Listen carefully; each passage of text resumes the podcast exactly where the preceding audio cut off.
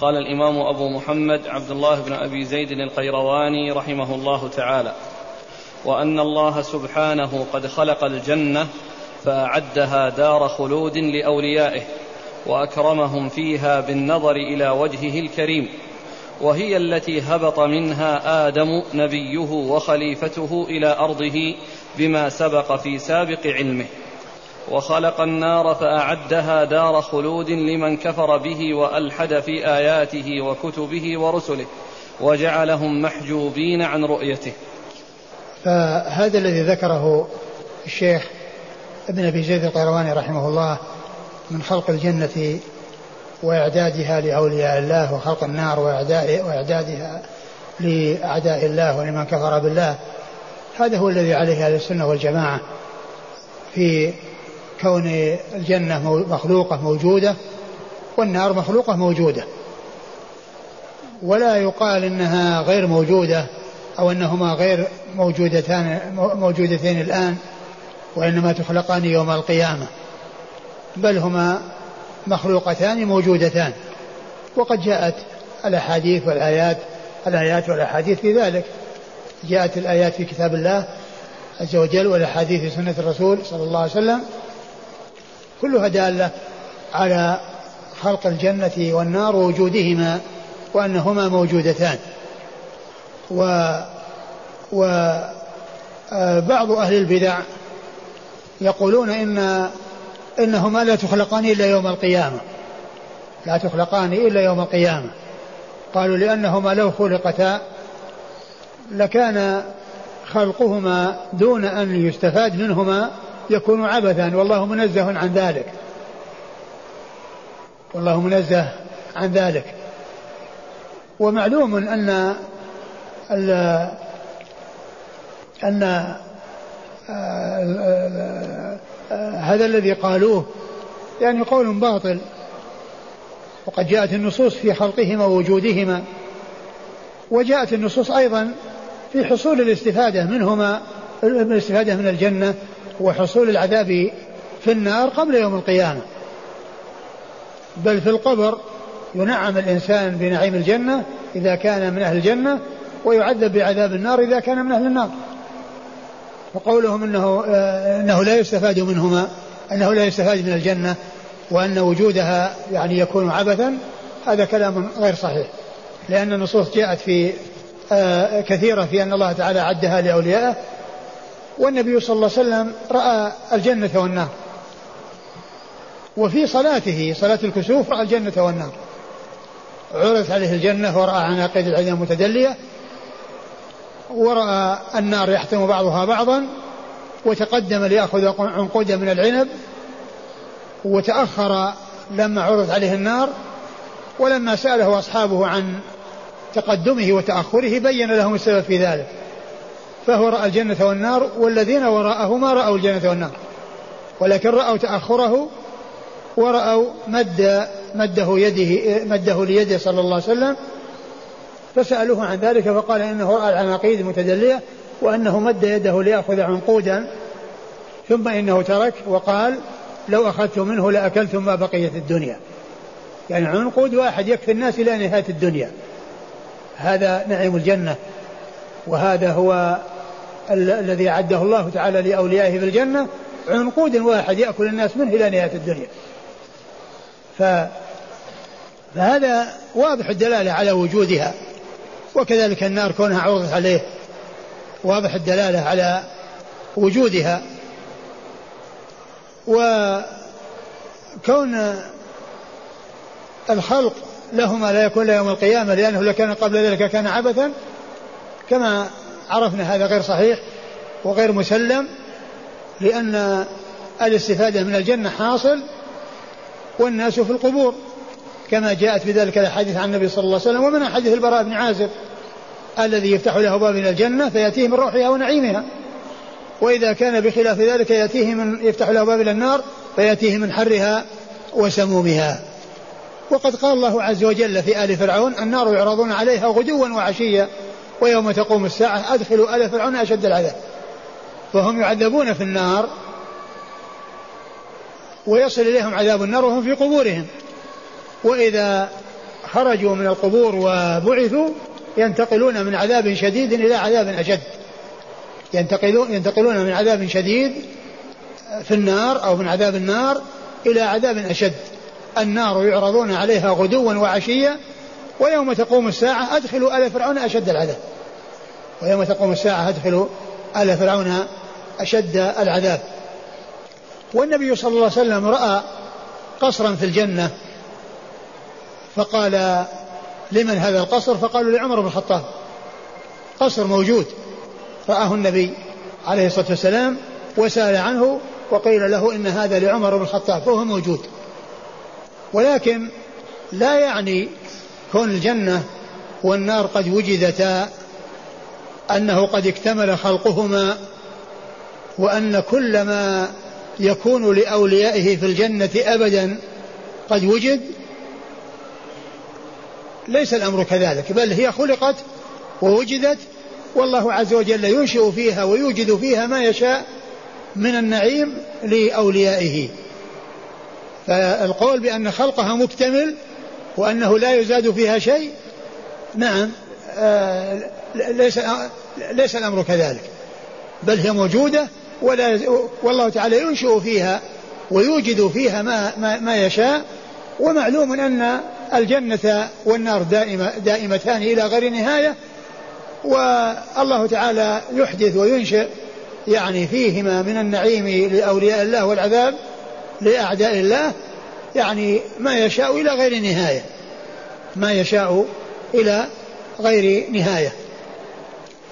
وعلى هذا فقول أهل السنة والجماعة الجنة والنار موجودتان مخلوقتان موجودتان الآن وأيضا هما لا تفنيان ولا تبيدان. لا تفنيان ولا تبيدان. لا نهاية لها. لا نهاية لهما. ولا وكون الجنة لا نهاية لها والنار لا نهاية لها. لا يناقض ويعارض ما جاء أن الله هو الآخر الذي ليس بعده شيء. لأن بقاء الله عز وجل إلى غير نهاية هذا لازم لذاته. وأما بقاء الجنة والنار فذلك لإبقاء الله لهما. وهذا الإبقاء مكتسب. الله تعالى جعله لهما. لا أن بقاءهما كبقائه. لو لم يشاء الله أن يستمر لم يستمر. ولكن الله تعالى شاء أن يدوم وأن يستمر. فبقاء الله عز وجل لازم لذاته. وأما بقاء الجنة والنار فإنما كان ذلك لهما بإبقاء الله لهما. ولو لم يشاء الله أن يبقيا لم يحصل لهما البقاء. وأما بقاء الله عز وجل فهو لازم لذاته فإذا فرق بين البقائين بين بقاء الله عز وجل ودوام الله عز وجل ودوام الجنة والنار وبقائهما إلى غير نهاية في ذلك فرق آه، هناك فرق بين هذا وهذا هذا لازم لذاته وهذا مكتسب. الله تعالى هو الذي جعله يبقى وهو الذي أراد أن يبقى ولو لم يشاء بقاءه لم يبقى. أعد والجنة. وأن الله سبحانه قد خلق الجنة فأعدها دار خلود لأوليائه. أعدها دار خلود. يعني بقاء واستمرار إلى غير نهاية. يعني خالدين فيها أبد الآباد. لا يخرجون منها بحال من الأحوال بل هم مستمرون إلى غير نهاية. نعم. وأكرمهم فيها بالنظر إلى وجهه الكريم. وأكرمهم فيها بالنظر إلى وجهه الكريم. وهذا أكمل نعيم وأجل نعيم يكون لأهل الجنة. وهي رؤية الله عز وجل. أجل نعيم يحصل في دار النعيم هو رؤية الله سبحانه وتعالى. لا لا يساوي يعني آه يعني هذه الرؤية نعيم ولا يماثلها نعيم فهي أجل نعيم وأكمل نعيم. وهم يدخلون الجنة ويتمتعون بما فيها من النعيم ومن الملذات وأعظم شيء يحصل لهم النظر إلى وجه الله سبحانه وتعالى. ولهذا فقد شاء الله عز وجل أن لا يرى في الدنيا وأن تكون رؤيته في الآخرة لأن رؤية أكمل نعيم يكون لأهل دار النعيم فلم يشأ أن يرى في الدنيا لأنه لو رؤي في الدنيا لكان أكمل نعيم في الآخرة وجد في الدنيا. أكمل نعيم في الآخرة يكون وجد في الدنيا. وقد شاء الله تعالى أن تكون أمور الآخرة غيبا وأن يتميز من يؤمن بالغيب ومن لا يؤمن بالغيب. يتميز من يؤمن بالغيب ومن لا يؤمن بالغيب. ف آه، الله عز وجل هي أجل نعيم. وأعظم نعيم يكون لأهل الجنة ورؤية الله إنما تكون في الدار الآخرة ولم يشأ أن تكون في الدنيا. وقد ثبت في صحيح مسلم عن النبي عليه الصلاة والسلام أنه قال إنكم لن تروا ربكم حتى تموتوا. إنكم لن تروا ربكم حتى تموتوا. وقد جاءت الآيات الكثيرة والأحاديث المتواترة عن رسول الله صلى الله عليه وسلم في ثبوت الرؤية لله عز وجل ومن ذلك قول الله عز وجل في حق موسى أو في قصة موسى ولما جاء موسى لميقاتنا وكلمه ربه قال ربي أرني أنظر إليك قال لن تراني ولكن انظر إلى الجبل فإن استقر مكانه فسوف تراني فلما تجلى ربه الجبل جعل له دكا وخر موسى صاعقا. فلما أفاق قال سبحانك تبت إليك وأنا أول المسلمين. فهذا يعني يدل على أن الرؤية ممكنة وموسى عليه الصلاة والسلام سأل أمرا ممكنا ولم يسأل أمرا مستحيلا لا يتصور وجوده ولا يتصور حصوله وإنما سأل أمرا ممكنا ورؤية الله تعالى ممكنة ولو شاء أن يرى في الدنيا لأعطى أجسام الناس وأبصارهم من القوة ما يطيقون به النظر إليه كما أعطاهم ذلك في الدار الآخرة. أعطاهم ذلك في الدار الآخرة أعطاهم من القوة ما يتمكنون من النظر إليه. كما جاءت بذلك الآيات والأحاديث المتواترة عن الآيات الكثيرة والأحاديث المتواترة عن رسول الله صلى الله عليه وسلم. وإذا فهي ممكنة في الدنيا ولكنها غير واقعة. وموسى سأل أمرا ممكنا ولم يسأل أمرا مستحيلا صلوات الله وسلامه وبركاته عليه. ولهذا قيل له انظر إلى الجبل فإن استقر مكانه فسوف تراني الجبل على صلابته وعلى شدته آه اندك لتجلي الله عز وجل له. اندك. فكيف بالذي هو من لحم ودم؟ ولهذا خر موسى صاعقا. صلوات الله وسلامه وبركاته عليه. وكذلك قول الله عز وجل وجوه يومئذ ناظرة إلى ربها ناظرة. وقوله كلا إنهم عن ربهم يومئذ لمحجوبون. لما حجب أولئك في حال الغضب دل على أن أولياءه يرونه في حال الرضا وكذلك للذين أحسنوا الحسنى والزيادة. وقد جاء تفسيرها من رسول الله عليه الصلاة والسلام في الحديث الذي رواه مسلم في صحيحه من حديث صهيب, من حديث صهيب الحسنى الجنة والزيادة النظر إلى وجه الله عز وجل. وكذلك لهم ما يشاءون فيها ولدينا مزيد. فإن المزيد يعني الذي لدى الله عز وجل هو الرؤية كما جاءت يعني بذلك بعض الأحاديث. وكذلك قول الله عز وجل لا تدركه الأبصار ويدرك الأبصار. يعني لا تدركه يعني لا تحيط به رؤية. وليس في ذلك نفي للرؤية وإنما هي نفي وإنما هو نفي متضمن كمالا. وأن الله تعالى يرى يرى ولكن لا يحاط به رؤية كما أنه يعلم ولكن لا يحاط به علما والناس يعلمون عن الله ما علمهم إياه ويرون ربهم في الآخرة ولكن لا يحيطون به رؤية. وهذا هو الذي نفي في قوله لا تدركه الأبصار. يعني معناه لا تحيط به رؤية. وأما كونه كونها تراه فإنها تراه. فنفي الإدراك لا يستلزم نفي الرؤية لأن الإدراك شيء خاص. والرؤية أعم من الإدراك. ونفي الأخص الذي هو الإدراك لا يستلزم نفي الأعم الذي هو الرؤية. والأحاديث متواترة في ذلك عن رسول الله صلوات الله وسلامه وبركاته عليه. يعني يبلغ أو يعني عدد رواتها يعني ثلاثين صحابيا أو يعني قريبا من ذلك كلهم يروونها عن رسول الله صلوات الله وسلامه وبركاته عليه. فهي متواترة ثابتة عن رسول الله عليه الصلاة والسلام وابن القيم رحمه الله في كتابه أحد الأرواح إلى بلاد الأفراح عقد فصلا أو بابا لرؤية الله عز وجل وأحكامها وما يتعلق بها وأورد أسماء الصحابة الذين رووا حديث الرؤيا ثم بعد أن سردهم إجمالا ذكر أحاديثهم تفصيلا. وكتاب حاد الأرواح قد أحضرته لقراءة يعني بعض ما جاء فيه فيما يتعلق برؤية الله سبحانه وتعالى. قال رحمه الله تعالى الباب الخامس والستون. في رؤيتهم ربهم تبارك وتعالى بأبصارهم جهرة كما يرى القمر ليلة البدر وتجليه لهم ضاحكا إليهم. قال هذا الباب أشرف أبواب الكتاب وأجلها قدرا وأعلاها خطرا وأقرها لعيون أهل أهل السنة والجماعة وأشدها على دين على أهل البدعة والضلالة. وهي الغاية التي شمر إليها المشمرون وتنافس فيها المتنافسون وتسابق إليها المتسابقون ولمثلها فليعمل العاملون.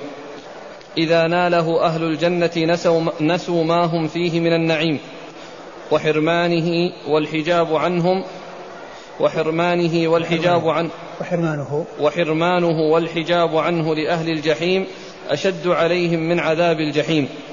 اتفق عليها الأنبياء والمرسلون وجميع الصحابة والتابعون وأئمة الإسلام على تتابع القرون وأنكرها أهل البدع المارقون والجهمية, والجهمية المتهوكون والفرعونية المعطلون. النسبة نسبة إلى فرعون. لأنه أنكر. نعم. والباطنية الذين هم من جميع الأديان منسلخون والرافضة الذين هم بحبائل الشيطان متمسكون ومن حبل الله منقطعون وعلى مسبة أصحاب رسول الله عاكفون وللسنة وأهلها محاربون ولكل عدو الله عدو لله ورسوله ودينه مسالمون وكل هؤلاء عن ربهم محجوبون وعن بابه مطرودون أولئك أحزاب الضلال وشيعة اللعون وشيعة اللعين وأعداء الرسول وحزبه وقد أخبر وأعداء الرسول وحزبه وقد أخبر الله سبحانه عن أعلم الخلق به في زمانه وهو كليمه ونجيه. نعم. كلمه موسى نعم. كلمه ونجيه ناجاه. كلمه وناجاه. وقد أخبر الله سبحانه عن أعلم الخلق به في زمانه وهو كليمه ونجيه وصفيه من أهل الأرض. أنه سأل ربه تعالى النظر إليه فقال له ربه تبارك وتعالى لن تراني ولكن انظر إلى الجبل فإن استقر مكانه فسوف تراني. فلما تجلى ربه للجبل جعله دكا. وبيان الدلالة من هذه الآية من وجوه عديدة. أحدها أنه لا يظن بكليم الرحمن ورسوله الكريم عليه أن يسأل ربه ورسوله الكريم عليه أن يسأل ربه ما لا يجوز عليه بل هو من أبطل الباطل وأعظم المحال وهو عند فروخ اليونان والصابئة والفرعونية بمنزلة أن يسأله أن يأكل ويشرب وينام ونحو ذلك. مما يتعالى الله عنه فيا لله العجب. كيف صار أتباع الصابئة والمجوس والمشركين عباد الأصنام وفروخ الجهمية والفرعونية أعلم بالله تعالى من موسى بن عمران وبما يستحيل عليه ويجب له وأشد تنزيها له منه.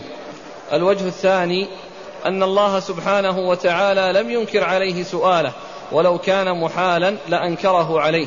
ولهذا لما سأل إبراهيم الخليل ربه تبارك وتعالى أن يريه أن يريه كيف يحيي الموتى لم ينكر عليه. ولما سأل عيسى بن مريم ربه إنزال المائدة من السماء لم ينكر سؤاله. ولما سأل نوح ربه نجاة ابنه أنكر عليه سؤاله وقال إني أعظك أن تكون من الجاهلين. قال رب إني أعوذ بك أن أسألك ما ليس لي به علم وإلا تغفر لي وترحمني أكن من الخاسرين. الوجه الثالث أنه أجابه بقوله لن تراني ولم يقل لا تراني ولا أنا لست أو إني لست بمرئي ولا تجوز رؤيتي والفرق بين الجوابين ظاهر لمن تأمله.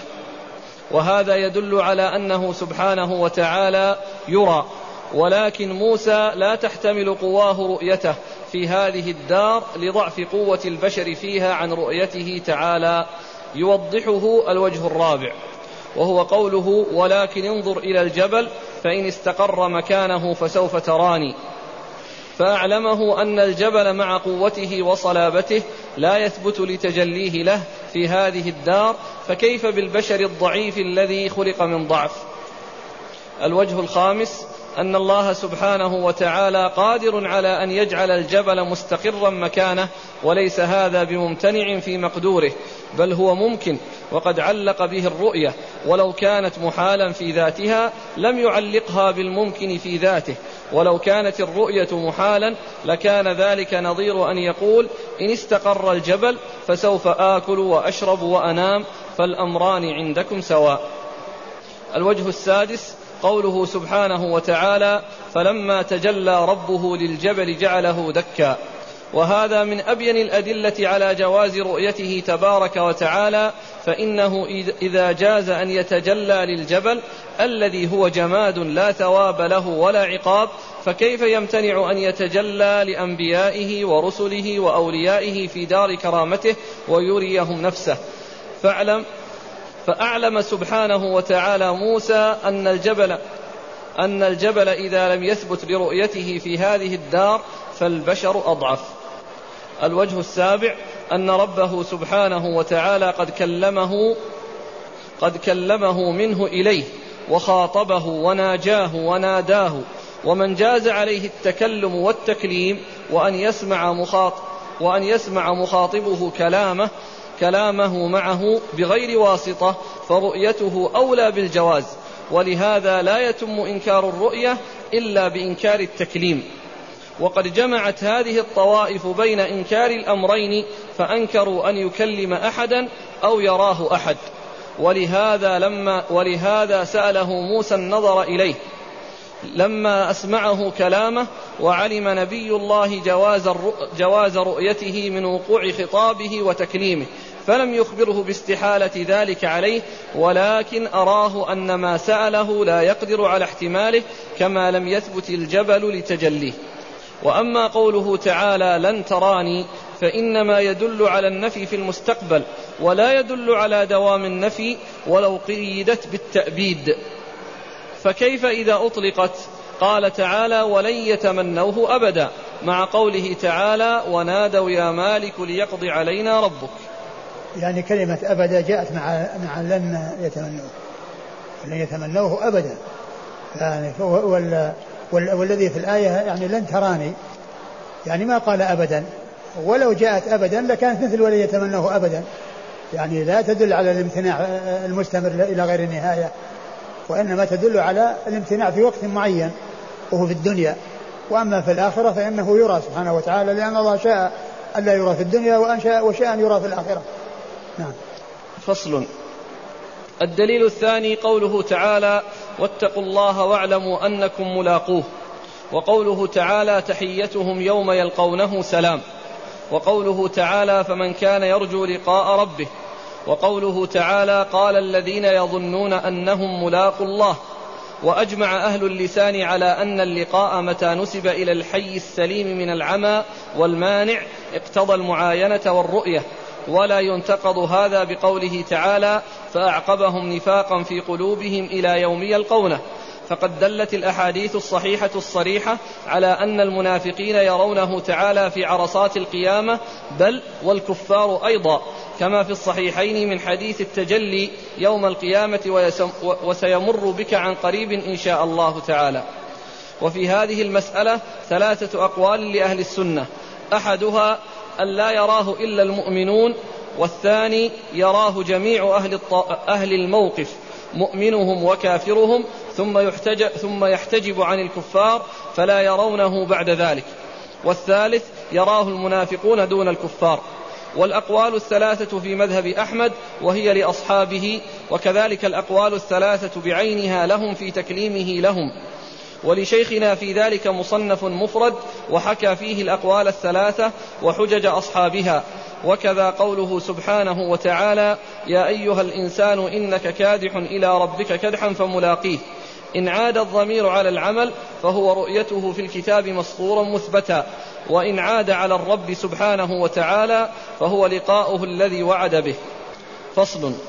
الدليل الثالث قوله تعالى والله يدعو إلى دار السلام ويهدي من يشاء إلى صراط مستقيم. للذين أحسنوا الحسنى وزيادة ولا يرهق وجوههم قتر ولا ذلة أولئك أصحاب الجنة هم فيها خالدون. فالحسنى الجنة والزيادة النظر إلى وجهه الكريم كذلك فسرها رسول الله صلى الله عليه وسلم الذي أنزل عليه القرآن والصحابة من بعده كما روى مسلم في صحيحه من حديث حماد بن سلمة عن ثابت عن عبد الرحمن بن أبي ليلى عن صهيب رضي الله عنه أنه قال قرأ رسول الله صلى الله عليه وآله وسلم للذين أحسنوا الحسنى وزيادة. قال إذا أدخل أهل الجنة الجنة وأهل النار النار نادى مناد يا أهل الجنة إن لكم عند الله موعدا يريد أن ينجزكموه. فيقولون ما هو؟ ألم يثقل موازيننا ويبيض وجوهنا ويدخلنا الجنة ويزحزحنا عن النار؟ فيكشف الحجاب فينظرون الله فينظرون إلى الله فما أعطاهم شيئا أحب إليهم من النظر إليه وهي الزيادة. وقال الحسن بن عرفة حدث بعده بعده تجاوز الفصل اللي بعده. فصل الدليل الرابع. قوله تعالى كلا إنهم عن ربهم يومئذ لمحجوبون. ووجه الاستدلال بها أنه سبحانه وتعالى جعل من أعظم عقوبة الكفار كونهم محجوبون عن رؤيته واستماع كلامه. فلو لم يره المؤمنون ولم يسمعوا كلامه كانوا أيضا محجوبين عنه. وقد احتج بهذه الحجة وقد احتج بهذه الحجة الشافعي نفسه وغيره من الأئمة. فذكر الطبراني وغيره عن المزني قال سمعت الشافعي يقول في قوله عز وجل كلا إنهم عن ربهم يومئذ لمحجوبون. فيها دليل على أن أولياء الله يرون ربهم يوم القيامة. وقال الحاكم حدثنا الأصم قال أنبانا الربيع بن سليمان قال حضرت محمد بن إدريس الشافعي وقد جاءته رقعة من الصعيد فيها ما تقول في قول الله عز وجل كلا إنهم عن ربهم يومئذ لمحجوبون فقال الشافعي لما أنحجب هؤلاء في السخط كان في هذا دليل على أن أولياءه يرونه في الرضا قال الربيع فقلت يا أبا عبد الله وبه تقول؟ قال نعم وبه أدين الله. ولو لم يوقن محمد بن إدريس أنه يرى الله لما عبد الله عز وجل. ورواه الطبراني في شرح السنة من طريق الأصم أيضا. بعده بعده اللي بعده. فصل. الدليل الخامس قوله عز وجل لهم ما يشاءون فيها ولدينا مزيد. قال وهذه, وهذه مثل لهم الذين احسسنا وزيادة بعدها. فصل. الدليل السادس قوله عز وجل لا تدركه الأبصار وهو يدرك الأبصار. والاستدلال بهذا أعجب فإنه من أدلة النفاة وقد قرر شيخنا وجه الاستدلال به أحسن تقرير وألطفه. وقال وقال لي أنا ألتزم أنه لا يحتج مبطل بآية أو حديث صحيح على باطله إلا وفي ذلك الدليل ما يدل على نقيضه. على نقيض قوله. فمنها هذه الآية وهي على جواز الرؤية أدل منها على امتناعها. فإن الله سبحانه إنما ذكرها في سياق التمدح ومعلوم أن المدح إنما يكون بالأوصاف الثبوتية. وأما العدم المحض فليس بكمال ولا ولا يمدح به. وإنما يمدح الرب تبارك وتعالى بالعدم إذا تضمن أمرا وجوديا كتمدحه بنفي السنة والنوم المتضمن كمال قيوميته ونفي الموت المتضمن كمال الحياة. ونحو ونفى اللغوب ونفى اللغوب والإعياء المتضمن كمال القدرة ونفى الشريك والصاحبة والولد والظهير المتضمن كمال ربوبيته وإلهيته وقهره ونفى الأكل والشرب المتضمن كمال الصمدية وغناه ونفى الشفاعة عنده بدون إذنه المتضمن كمال توحيده وغناه عن خلقه ونفى الظلم المتضمن كمال عدله وعلمه وغناه ونفى النسيان وعز ونفى النسيان وعزوب شيء عن علمه المتضمن كمال علمه وإحاطته. ونفى المثل المتضمن لكمال ذاته وصفاته. ولهذا لم يتمدح بعدم محض ولا يتضمن أمرا ثبوتيا. فإن المعدوم يشارك الموصوف في ذلك العدم. ولا يوصف الكامل بأمر يشترك هو والمعدوم فيه. فلو كان المراد بقوله لا تدركه الأبصار أنه لا يرى بحال لم يكن في ذلك مدح ولا كمال ولا كمال لمشاركة المعدوم له في ذلك. فإن العدم الصرف لا يرى ولا تدركه الأبصار. والرب جل جلاله يتعالى أن يمدح بما يشاركه فيه العدم المحض. فإذا المعنى فإذا المعنى أنه يرى ولا يدرك ولا يحاط به كما كان المعنى في قوله وما يعزب عن ربك من مثقال ذرة أنه يعلم كل شيء وفي قوله ولا يظلم ربك أحدا أنه كامل العدل. وفي قوله لا تأخذه سنة ولا نوم أنه كامل القيومية فقوله لا تدركه الأبصار يدل على غاية عظمته وأنه أكبر من كل شيء وأن لعظمته لا وأنه لعظمته لا يدرك فحيث يحاط به فإن الإدراك هو الإحاطة. هو الإحاطة بالشيء وهو قدر زائد على الرؤية. كما قال تعالى فلما ترى الجمعان قال أصحاب موسى إنا لمدركون قال كلا. فلم ينف موسى الرؤية ولم يريدوا بقولهم إنا لمدركون إنا لمرئيون فإن موسى صلوات الله وسلامه عليه نفى إدراكهم إياهم بقوله كلا. وأخبر الله سبحانه وأخبر الله سبحانه أنه لا يخاف دركهم. بقوله ولقد أوحينا إلى موسى أن أسر بعبادي فاضرب لهم طريقا في البحر يبسا لا تخاف دركا ولا تخشى. فالرؤية والإدراك كل منهما يوجد مع الآخر وبدونه. فالرب تعالى يرى ولا يدرك. كما يعلم ولا يحاط به. وهذا هو الذي فهمه الصحابة والأئمة من, من الآية. قال ابن عباس لا تدركه الأبصار لا تحيط به الأبصار. قال قتادة وأعظم من أن تدركه الأبصار. وقال عطية ينظرون إلى الله ولا تحيط أبصارهم به من عظمته. وبصره يحيط بهم. فذلك قوله تعالى لا تدركه الأبصار وهو يدرك الأبصار فالمؤمنون يرون ربهم تبارك وتعالى بأبصارهم عيانا ولا تدركه أبصارهم بمعنى أنها لا تحيط به. إذ كان غير جائز أن أن يوصف الله عز وجل بأن شيئا يحيط به وهو بكل شيء محيط. وهكذا يسمع كلام من يشاء من خلقه ولا يحيطون بكلامه. وهكذا يعلم الخلق يعلم الخلق ما علمهم ولا وهكذا وهكذا. يعلم الخلق ما علمهم ولا يحيطون بعلمه. ونظير هذا استدلالهم على نفس الصفات بقوله تعالى ليس كمثله شيء. بعده بعده. فصل. الدليل السابع قوله تعالى وجوه يومئذ ناظرة إلى ربها ناظرة. بعده. فصل. وأما الأحاديث عن النبي صلى الله عليه وسلم وأصحابه الدالة على الرؤية فمتواترة.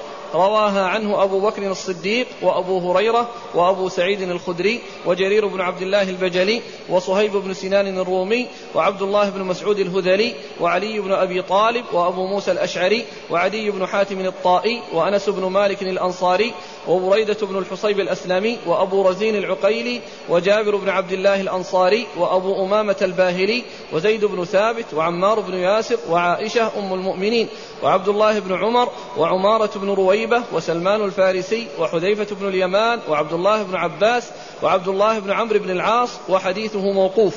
وأبي بن كعب وكعب بن عجرة وفضالة بن عبيد وحديثه موقوف. ورجل من أصحاب النبي صلى الله عليه وسلم غير مسمى فهاك سياق أحاديثهم من الصحاح والمسانيد والسنن وتلقها بالقبول والتسليم وانشراح الصدر لا بالتحريف والتبديل وضيق العطن ولا تكذيب بها فمن كذب بها لم يكن إلى وجه ربه من الناظرين وكان عنه يوم القيامة من المحجوبين. ثم ذكرها يعني الصحابة يعني حديث كل صحابي وثم بعد ذلك خلصها إلى نتيجة في صفحة 220 فصل. قد دل القرآن والسنة المتواترة وإجماع الصحابة وأئمة المسلمين وأهل الحديث عصابة الإسلام ونزل الإيمان وخاصة رسول الله صلى الله عليه وآله وسلم على أن الله سبحانه وتعالى يرى يوم القيامة بالأبصار عيانا كما يرى القمر ليلة البدر صحوا وكما ترى الشمس في الظهيرة. فإن كان لما أخبر الله ورسوله عنه من ذلك حقيقة وأن له والله وإنه والله وإنه وإنه والله حق الحقيقة. فلا يمكن أن يروه إلا من فوقهم لاستحالة أن يروه من أسفل, من, من أسفل منهم أو خلفهم أو أمامهم أو عن يمينهم أو عن شمالهم وإن لم, وإن لم يكن لما أخبر به حقيقة كما, يقال كما يقول أفراخ الصابئة والفلاسفة والمجوس والفرع والفرعونية بطل الشرع والقرآن فإن الذي جاء بهذه الأحاديث هو الذي جاء بالقرآن والشريعة والذي بلغنا هو الذي بلغ الدين. فلا يجوز أن يجعل كلام الله ورسوله كلام الله ورسوله عضين بحيث يؤمن, يؤمن ببعض, ببعض معانيه ويكفر ببعضها. فلا يجتمع في قلب العبد بعد الاطلاع على هذه الأحاديث وفهم معناها إنكارها والشهادة بأن محمدا رسول الله أبدا. والحمد لله الذي هدانا لهذا وما كنا لنهتدي لولا أن هدانا الله. لقد جاءت رسل ربنا بالحق والمنحرفون في باب رؤية الرب تبارك وتعالى نوعان. أحدهما من يزعم أنه يرى في الدنيا ويحاضر ويسامر. والثاني من يزعم أنه لا يرى في الآخرة البتة ولا يكلم عباده وما أخبر الله به ورسوله وأجمع عليه الصحابة والأئمة يكذب يكذب الفريقين وبالله التوفيق. هذا الإمام ابن القيم رحمه الله عقد هذا الفصل وذكر فيه الآيات وذكر فيه الأحاديث المتواترة ويعني خلص إلى هذه النتيجة وهي أن أن هذا يتنافى مع شهادة أن محمد رسول الله. أن كل إنسان يعني ينكر يعني الرؤية وقد جاءت بها هذه الآيات الكثيرة والأحاديث المتواترة عن النبي صلى الله عليه وسلم. ثم مما ينبغي أن يعلم أن بعض الناس الذين لم يوفقوا للسير على منهج السلف ويعني يتكلمون على من يعني يتحدث عن هذه الأمور ويتحدث بهذه الأمور ويتكلم بهذه الأمور ويقولون أن أن, أن الذين يعني ينكرون هذه هذه الأشياء لا وجود لهم وأن الذي يتكلم على مسألة أن القرآن غير مخلوق ويرد على من قال أن القرآن غير مخلوق أن القرآن أن القرآن مخلوق. الذي ينكرون أن القرآن غير مخلوق ويقول هو مخلوق ويعني ينكرون على من يرد ويتكلم على القائلين بأن القرآن مخلوق وكذلك فيما يتعلق بالرؤية وكذلك في غير هذا يقولون إن هذا كلام مع اناس قد ماتوا وأن الإنسان الذي يتكلم يتكلم مع اناس لا وجود لهم. وهذا كلام غير صحيح لكل قوم وارث. لكل قوم وارث. وورثة هؤلاء موجودون يمشون على الأرض الآن. بل إن هذه المسألة التي سمعنا الكلام فيها وجد في هذا الزمان من يؤلف كتابا يعني ينفي فيه الرؤية في الدار الآخرة ويسمي كتابه الحق الدامغ. يعني الحق الدامغ يسميه بهذا الاسم والحق الدامغ هو إثبات أن القرآن مخلوق والرد على من قال غير مخلوق وكذلك إثبات أن الله أن الله لا يرى في الدار الآخرة ورد على من يقول أنه يرى في الدار الآخرة. وكذلك إثبات بأن أصحاب الكبائر مخلدون في النار والرد على من يقول بعدم تخليدهم في النار يعني لكل قوم وارث. يعني ما يقوله بعض الناس إن هذا كلام مع ناس قد ماتوا وهلكوا. لا هلكوا ولكن وراثهم موجودون. هلك أولئك المبتدعة الذين تكلم أو رد عليهم الصحابة وغير الصحابة ولكن وراثهم موجودون في يعني على مختلف العصور والدهور وفي هذا العصر هم موجودون. نعود إلى كلام أبي زيد.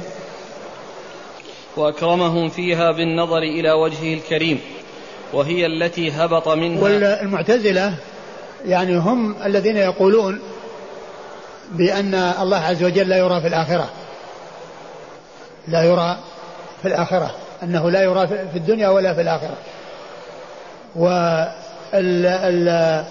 والزمخشري من المعتزلة.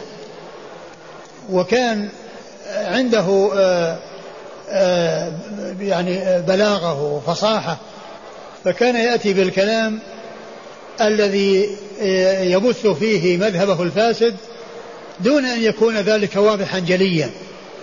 ولهذا قال بعض أهل العلم إنه استخرج اعتزالياته بالمناقيش يعني لدقتها وأنها خفية يعني مثل ما تخرج الشوكة بالمنقاش يعني فيها خفاء وفيها يعني عدم وضوح. وكان من الأمثلة لهذا أنه عندما جاء عند قول الله عز وجل فمن زحزح عن فمن زحزح عن النار وأدخل الجنة فقد فاز قال وأي فوز أعظم من دخول الجنات؟ وأي فوز أعظم من دخول الجنات؟ لأن هذه العبارة فيها نفي الرؤية لأن أعلى شيء دخول الجنات. وأهل السنة عندهم شيء أعلى من دخول الجنات وهو رؤية الله عز وجل. ولكن هذه العبارة يعني فيها نفي الرؤية بأسلوب خفي وب يعني بدقة وليس بالتصريح بأن الله لا يرى. ولكنه نفاها بهذه الطريقة وهي قوله وأي وأي فوز أعظم من دخول الجنات. نعم. من الذي أخرجها؟ بالمناقيش؟ واحد من العلماء تذكر اسمه قال استخرج اعتزالية المناقيش. يقول وهي التي هبط منها آدم. وهي التي هبط منها آدم وهذه المسألة فيها قولان للعلماء. وقد ذكرهما ابن القيم في كتابه حد الأرواح في أوله.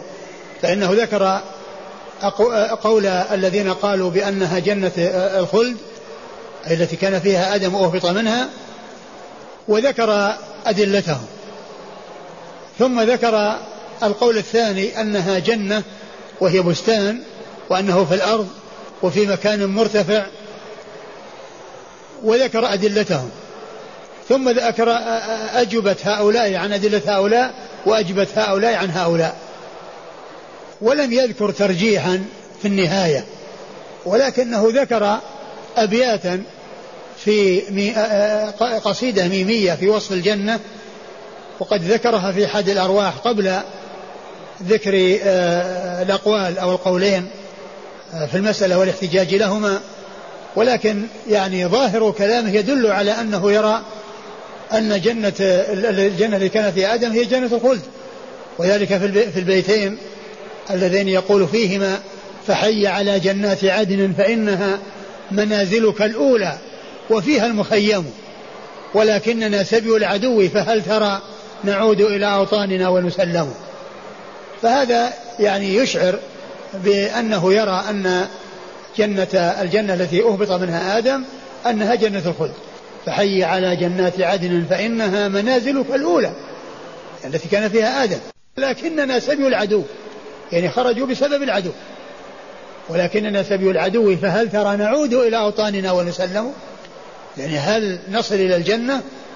ونسلم من النار التي هي الدار التي كان فيها أبونا آدم وأخرج منها بسبب الذي حصل من إبليس. نعم. عند في النسخة هبط وفي بعض النسخ أهبط. نعم هو أهبط لا شك. وهبط نتيجة أهبط. أهبط فهبط. وهي التي هبط منها آدم نبيه وخليفته إلى أرضه. نعم يعني آه، نبيه وخليفته يعني كما قال الله عز وجل جعل في الأرض خليفة. يعني يعني يكون خليفة في الأرض. نعم. وخليفة بما بما سبق في سابق علمه. يعني بما سبق في سابق علمه أن هذا يحصل من أن إبليس يعني يحصل منه الوسوسة لآدم ويقول له ما يقول وأنه يأكل من الشجرة وأنه عند ذلك يحصل الإهباط إلى الأرض. وخلق النار فأعدها دار خلود لمن كفر به وألحد في آياته. وخلق النار وأعدها دار خلود لمن كفر به وألحد بآياته. وألحد بآياته الإلحاد بالآيات أي الآية القرآنية وهي التكذيب بها تكذيب التكذيب بها وعدم الاستسلام لها أو يعني صرفها عن أمور لا تدل عليها أو يعني أو تفسيرها بشيء يعني في تشبيه الله تعالى بخلقه كل ذلك من الإلحاد في آيات الله عز وجل. وخلق النار فأعدها دار خلود لمن كفر به وألحد في آياته في لمن وألحد في آياته وكتبه ورسله. نعم. وجعلهم محجوبين عن رؤيته. وجعلهم محجوبين عن رؤيته أي, أي الكفار. يعني أولئك هؤلاء محجوبون وأولئك يرونه. يعني الذين في الجنة يرونه والذين في النار لا محجوبون عن رؤيته. وكما قال الإمام الشافعي رحمه الله رحمة الله عليه آه لما حجب هؤلاء في حال في حال السخط دل هذا على أن أولياءه يرونه في حال الرضا. أن أن أن هؤلاء اللي سخط الله عليهم لا يرونه وأولياءه الذين رضي عنهم يرونه. ولو لم يكن ولو كان أولياءه لا يرونه لم يكن بينهم وبين أعدائه فرق. يكون كلهم كلهم لا يرونه. ولكن هؤلاء رأوه وهؤلاء هؤلاء يرونه ورؤيتهم هي أكمل نعيم يحصل لهم وأولئك حجبوا من هذا النعيم الذي هو أكمل نعيم ومما دونه من النعيم الذي هو دخول الجنة والاستمتاع بها الاستمتاع بها والاستفادة مما فيها من النعيم. فحرموا آآ آه، آآ آه، النعيم الذي في الجنة آه، يعني ما كان يعني ما ما كان مجرد نعيم وما كان أكمل نعيم وأجل نعيم الذي هو رؤية الله سبحانه وتعالى. نعم. وأن الله تبارك وتعالى يجيء يوم القيامة والملك صفا صفا لعرض الأمم وحسابها وعقوبتها وثوابها. والله عز وجل يجيء يوم القيامة للفصل الفصل القضاء بين الناس. ومعلوم أن مجيء الله عز وجل إنما حصل بالشفاعة العظمى من رسول الله صلى الله عليه وسلم التي هي الشفاعة العظمى. حيث يكون الناس في الموقف ويموج بعضهم في بعض ويبحثون في النهاية ينتهي أمرهم إلى أن يبحثوا عن من يشفع لهم إلى ربهم فيأتون إلى آدم ويعتذر ويأتون إلى إبراهيم نوح ويعتذر وإلى إبراهيم ويعتذر وإلى موسى ويعتذر وإلى عيسى ويعتذر ثم يأتون إلى محمد صلى الله عليه وسلم فيقول أنا لها فيتقدم ويخر لله ساجدا ويحمد الله بمحامد يفتح الله تعالى بها عليه ثم يقال له ارفع رأسك وسأل تعطى واشفع تشفع. فيشفع للناس في أن ينتهوا من موقفهم ويأتي الله لفصل القضاء بين الناس ومجيئه آه، كصفة من صفاته وهو فعل من أفعاله. آه، الواجب آه، أن يقال فيه ما يقال في جميع الصفات وهو أن الإثبات الإثبات لله عز وجل على الوجه اللائق بكماله وجلاله دون أن يكون مشابها لخلقه. ودون أن يبحث عن تكييف كيفية ذلك ودون تعطيل ذلك وتأويله وتحريفه وإنما يجيء حقيقة آه، ومجيئه يعني صفة من صفاته مثل نزوله واستواءه وغير ذلك من صفاته سبحانه وتعالى. يأتي والملك صفا صفا الملك يعني الملائكة لأن الملك يعني ليس لفظا مفردا وإنما هو جنس. لأن الألف واللام إذا دخلت على المفرد يفيد العموم. ولهذا قال بعده صفا صفا أي الملائكة تأتي صفوفا. المقصود بالملك الملائكة وال لاستغراق الجنس أي جنس الملائكة. يعني الملائكة يأتون صفوفا صفوفا. يأتي الله عز وجل لفصل القضاء فيفصل بين الناس ويعرضون عليه ويحاسبهم. نعم. قال إيش؟ والملك صفا صفا لعرض لعرض الأمم وحسابها. لعرض الأمم على الله وحسابها. وما وقد جاء في الحديث أن من نوقش الحساب عذب. من نوقش الحساب عذب. وأما إذا تجاوز الله عز وجل ولم يناقش الإنسان بل آه يعني آه عفى عنه و فإنه آه لا يحصل له العذاب. والعذاب لمن نوقش وحصلت منه المناقشة. نعم. لعرض الأمم وحسابها وعقوبتها وثوابها. وعقوبتها وثوابها نتيجة لذلك الحساب. نعم. فمن يعمل مثقال ذرة خيرا يره ومن يعمل مثقال ذرة شرا يره.